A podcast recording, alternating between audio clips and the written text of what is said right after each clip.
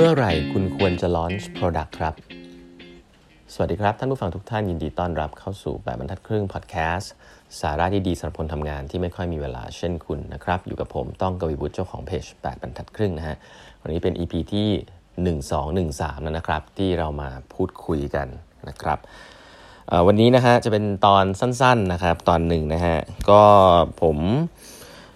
เห็นประโยค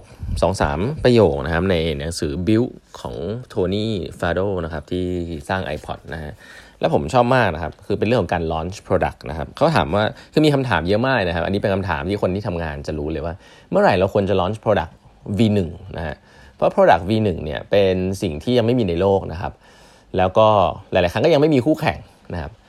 มันก็เลยกลายเป็นสิ่งที่คนในองค์กรค่อนข้างชะล่าใจแล้วก็เราก็จะไม่มีความมั่นใจด้วยว่าทำออกไปแล้วมันจะดีหรือเปล่านะครับก็เลยจะคิดว่าต้องทำให้ดีก่อนนะครับทำที่ไหนก็ยังไม่ดีนะครับมันก็เลยจะใช้เวลานานนะครับแล้วหลายๆครั้งก็จะมีปัญหาในเชิงของ innovation ก็คือคนก็จะเริ่มรัก product ตัวเองนะครับเวลา launch ออกไปก็จะไม่รับ feedback อะไรเงี้ยมันเป็นปัญหานะครับที่ product V1 ใช้เวลานานจนเกินไปหรือที่เรียกว่า MVP นะครับเพราะฉะนั้นเนี่ยโทนี่เขามีมุมมองที่น่าสนใจเขาบอกว่าคุณต้องมี deadline ครับคุณต้องมี deadline and handcuff your deadline ครับ handcuff yourself with the deadline คือ deadline คือประมาณเท่าไหร่นะครับเขาบอกว่าอันนี้มันก็ไม่แน่นอนแต่คุณต้องมี deadline นะครับเขาบอกว่า initial เขาเล่าเรื่อง iPod ให้ฟังเขาเล่าเรื่อง iPhone ให้ฟังนะเขาบอกว่าจริงๆแล้ว iPhone เนี่ยสิ่งน่าสนใจคือตอนแรกมันหน้าตาไม่เหมือนสิ่งที่ทำอยู่ทุกวันนี้เลยนะครับเพราะว่าใครๆก็จะทราบเนาะ iPhone เนี่ยเป็น product ที่ success ต่อมาจาก iPod นะครับแล้วก็สิ่งที่หลงเหลืออยู่ใน iPod เนี่ยที่คนยังชอบแล้วก็ทุกๆคนชอบนะไอตัว iPod เนี่ยนึกถึง iPod คุณนึกถึงอะไรฮะนึกถึงไอตัว Click View นะครับก็คือไอตัวหมุนๆเนี่ยแหละนะครับเป็นสิ่งที่สตีฟจ็อบส์ไม่ยอมให้เปลี่ยนเลยนะครับเพราะว่าสิ่งนี้คือสิ่งที่บอกความเป็น iPod ซึ่งก็ถูกต้องนะครับเพราะฉะนั้นเนี่ยคอนเซปต์แรกที่เขาอยากจะทำกันนะครับก็คือ iPod บวกโฟนนะ iPod บวกโฟนนะอันนี้ seriously เลยนะซึ่งเขาบอกว่านี่ก็คือคอนเซปต์แรกที่ตัดสินใจว่าจะทำครับแล้วเขาก็ทำคอนเซปต์นี้กันประมาณ3สัปดาห์ครับจนกระทั่ง3สัปดาห์เนี่ยเขารู้แล้วว่ามันไม่เวิร์คครับเทคโนโลยีมันไม่เวิร์คจะมีไอตัวหมุนๆนี่ไปทำไมถ้าคุณจะทำโทรศัพท์เพราะฉะนั้น initial hypothesis ผิดครับพอ initial hypothesis เริ่มผิดเนี่ยเขาก็เริ่มปรับครับเริ่มปรับเป็นคอนเซปต์เขาเรียกว่าเป็นคอนเซปต์ที่เป็นเริ่มชัดขึ้นคล้ายๆ iPod Touch คือเริ่มเป็นหน้าจอใหญ่ๆคือเปลี่ยนคอนเซปต์เลยไม่มีคลิกวิวแล้วแต่เป็นหน้าจอใหญ่เหมือน iPod Touch นะครับก็เป็นคอนเซปต์ประมาณนี้ก็พยายามจะใส่พวก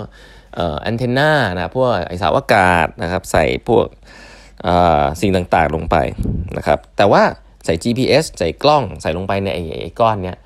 แต่สุดท้ายแล้วมันก็บอกว่า engineering ที่ทำเนี่ยก็ยังไม่เวิร์คครับใช้เวลา5เดือนนะอันที่2เขาก็รีเซ็ตแล้วก็ start over อีกทีนะครับอันสุดท้ายนะครับเป็นเวอร์ชันที่3ในดีไซน์คอนเซปต์นะครับเขาก็เริ่มมีความคิดมากขึ้นละนะครับแล้วก็เริ่มที่จะคิดว่ามีเดดไลน์นะครับแล้วก็เอา2อันแรกเนี่ยมาปรับเปลี่ยนนะครับเอาความรู้จากสอนอันแรกเนี่ยมาปรับเปลี่ยนนะครับแล้วก็สามารถที่จะเริ่มตั้งคอนเซปต์ขึ้นมาได้นะครับภายในเวลาสักประมาณ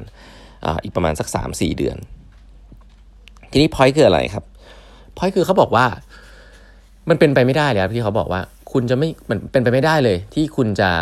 เรียนรู้ว่าจะมีคอนเซปต์สุดท้ายออกมาถ้าคุณไม่ผ่านคอนเซปต์1กับ2ครับอันนี้คือของจริงเลยเขาบอกว่าถ้าเขาไม่เริ่มลงมือทำยังมัวแพลนอยู่เนี่ย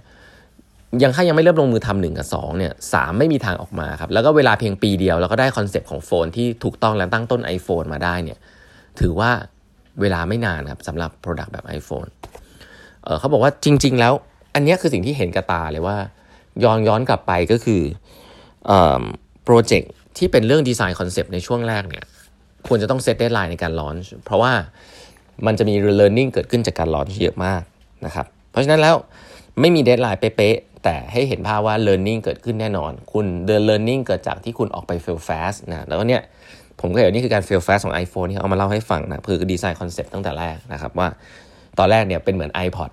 ที่โทรศัพท์ได้นะก็แปลกดีนะครับทีนี้คำแนะนำของเขาในช่วงแรกๆคือเขาบอกว่าอย่าให้เวลาเยอะนะ not too much time นะ อันที่2คือ not too much money อย่าให้เงินเยอะนะครับให้เงินเยอะเนี่ยจะเสียเวลานะครับจะเสียเวลาไปในตัวแล้วอันสุดท้ายบอกสำคัญที่สุด not too many people ครับเขาบอกว่าเวลาคนเยอะเนี่ยมันจะมีคอมมิตี้มาช่วยตัดสินใจเยอะแล้วมันก็จะช้านะครับและหลายๆครั้งคุณเอาคนเยอะมาก่อนแล้วพอคนเหล่านั้นไม่มีส่วนร่วมเนี่ยก็จะเสียกำลังใจเพราะฉะนั้นแล้วอย่าเพิ่งรีบจ้างคนนะครับแล้วก็สิ่งหนึ่งนะครับสิ่งหนึ่งซึ่งเขาบอกว่าเขาเคยทำแล้วก็เป็น lesson learn เป็น lesson learn นะครับสิ่งเขาเคยทำแล้วเป็น lesson learn มากๆเลยก็คือว่าเคยจ้าง consultant นะเขาบอกเคยจ้าง consultant เข้ามาช่วย project management เพื่อมาทำตาราง schedule เป๊ะๆอะไรเงี้ยซึ่งไม่ได้ผิดนะแต่ว่าพอโปรเจกต์มันเล็กๆเนี่ย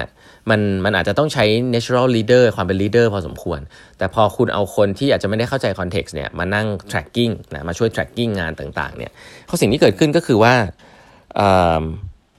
ใช้เวลาเยอะมากเลยกับการ work the schedule นะหลายๆคนคงเจอประสบการณ์นี้ก็คือการมานั่งคุยกับแต่ละคนเพื่อ estimate time นะฮะว่าอาทิตย์นี้จะใช้เวลาเท่าไหร่แล้วจะ planning ยังไงแล้วสัปดาห์นี้คุณจะทำอะไรเสร็จอะไรเงี้ยมานั่งคุยพวกนี้เพื่อไม่จะทำแผนก็คือคนวันนี้ก็มาสัมภาษณ์คนแล้วเพื่อเอาของวันนี้ไปรวมกันแล้วก็เอามาทำแผนนะครับแต่ก็ไปเสียเวลาคนอื่นอะไรเงี้ยอาจจะเคยเจอลักษณะแบบนี้องค์กรใหญ่จะเป็นงี้เยอะนะฮะลูกน้องมาทำสไลด์ให้หัวหน้าทำไปอัปเดตเพื่อทำแผนอะไรเงี้ยสุดท้ายก็ไม่ได้ทำงานก็ทำแผนกันทั้งองค์กรอะไรเงี้ยซึ่ง Apple บอกก็เคยเจอสถานการณ์แบบนั้นนะครับแล้วก็รู้สึกว่ามันก็ไม่เวิร์กนะครับเพราะว่าสิ่งนึงที่เขาบอกคือในช่วงแรกๆเนี่ยเขาเขียนอย่างนี้นะเขาบอก nobody can accurately estimate their time นะเป๊ะๆเนี่ยให้ไปยังไงก็ผิดนะครับบางทีก็อาจจะไม่ได้มีประโยชน์อย่างที่2เนี่ยช่วงแรกๆเนี่ยถ้าคุณจะเอาดีเทลเยอะๆนะ useless นะครับเขาบอกเขาใช้ว่า useless ก็คือว่ามันก็จะปรับเปลี่ยนตลอดเวลาอยู่ดีหรือถ้าคุณไม่ยินดีให้คนปรับเปลี่ยนแผนในช่วงแรกเนี่ยองค์กรคุณพังแน่นอนเพราะว่าอย่างนั้นก็จะไม่เอจายเขาก็จะ stick to plan ที่มันไม่เวิร์กนะครับแล้วถ้าเราใช้เวลาในการ planning นะครับ scheduling นะครับ arguing over ไอตัว deliverable นะครับซึ่งสิ่งเหล่านี้เป็นสิ่งที่ consultant จะทำเพราะว่าเป็นสิ่งที่เขาโฟกัสเรื่องเดียวเลยเขาไม่สนใจ product ด้วยซ้ำเขาสนใจว่างานเขาต้องมีไอตัว Excel ตัวเนี้ยที่มันรวมของทุกคนให้เพราะฉะนั้น incentive ที่ไม่ align แบบนี้ก็ทำให้องค์กรไปได้ช้านะครับเพราะฉะนั้นการลงรายละเอียดจนเกินไปในช่วงแรกก็ไม่ใช่สิ่งที่ดีนะครับโอเควันนี้เวลาหมดแล้วนะครับฝากกด subscribe 8 บรรทัดครึ่ง podcast ด้วยนะครับใครที่ยังสนใจคลาสdesign thinking master class นะครับก็ยังสมัครกันเข้ามาได้นะครับดูรายละเอียดได้ใน Facebook page ของ8 บรรทัดครึ่ง